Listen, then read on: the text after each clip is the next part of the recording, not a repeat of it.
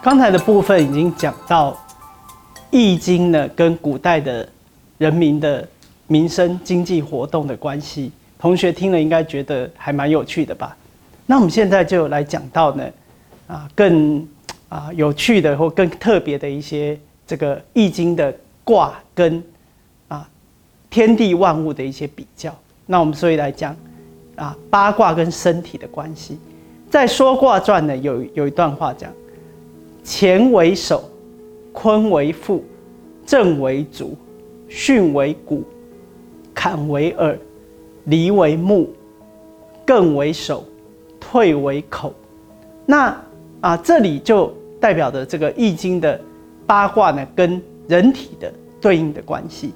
我们看乾为天，乾为天应该比较好思考。在《周易正义》里面讲，乾尊而在上，故为首也。就因为乾是天嘛，所以代表人体的最高。最高的位置，或者最重要的位置就是头啊。那坤为腹，坤代表腹部，那我们就要做一个创意的思考了。我们来看，我们先来看《周易正义》怎么讲：坤能包藏含容，故为腹也。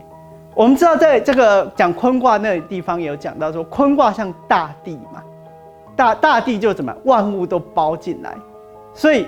我们人体里面要包最多东西的是什么？就是包食物的肚子，就是肚子肚腹啊。所以，所以坤为腹。那震卦呢，代表的是足，就是脚啦。那啊，这个大家可能同学呃已经想到了吧？我们是再来看《周易正义》怎么讲：足能动用，故为足也。就是。因为震代表雷电嘛，代表震动啊，会一直要动。那人人要动的地方是哪里？首先就是要走动，就是脚嘛，所以所以是这个震为足就很合理。那啊，巽代表骨，骨是哪里？骨是就是腿的前半部，就是这个臀部到大腿这个地方，这个就是骨。那巽为什么代表骨呢？啊、呃，我们刚才已经讲到，震代表脚，脚是要动嘛，小腿或者人人走动的时候是脚先脚先跨出去，然后大腿这里在随着动。那巽巽卦代表什么？顺从嘛。所以《周易正义》里面就这样形容了，就是骨随于足，则巽顺之位。故为骨也，所以巽卦的顺从代表说，大腿部分顺从的小腿或脚而动。那接下来呢，坎是代表耳朵。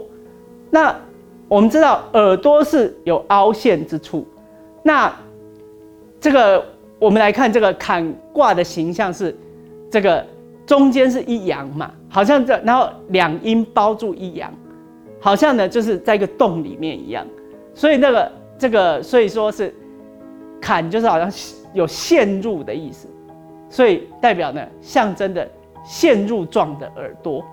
而且呢，《周易正义》里面讲说，坎是北方之卦，主听，故为耳啊，就是说坎卦在这个卦图里面是 在, 在北方，所以是代表呢，好像啊，你你可以听四方啊，就是的声音这样子。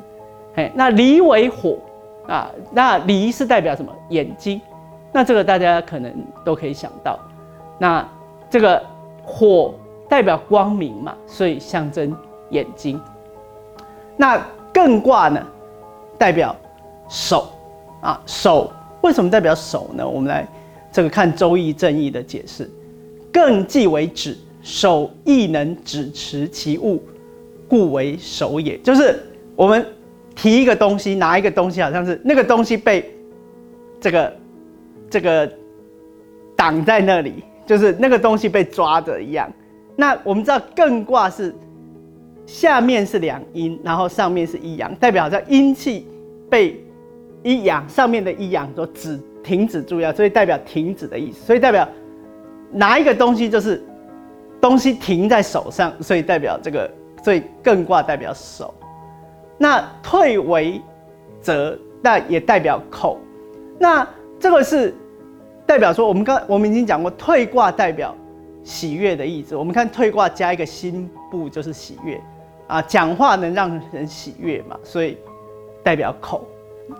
那啊、呃，我们来看到这个八卦的每一卦都可以跟人体来做对应。那我们前面已经讲过，就是这个《易经》的各卦就代表了所有的天地万物，所以《易经》的各卦等于就展现了这个所有的宇宙的一切。所以《易经》这本书的六十四卦就代表了整个小宇宙。那宇宙除了是天地万物之外，人也是一个小宇宙，所以这个八卦或六十四卦其实也都可以对应人体的各部分。那这其实也代表着中国哲学的一个思维，人或者是天地万物，或者是我们的心，一切都是一体的。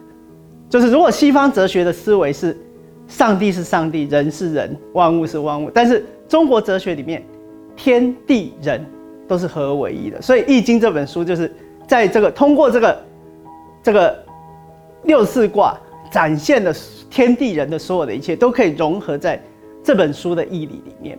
所以我们大家这样是不是觉得《易经》真的是一个非常奇妙的书呢？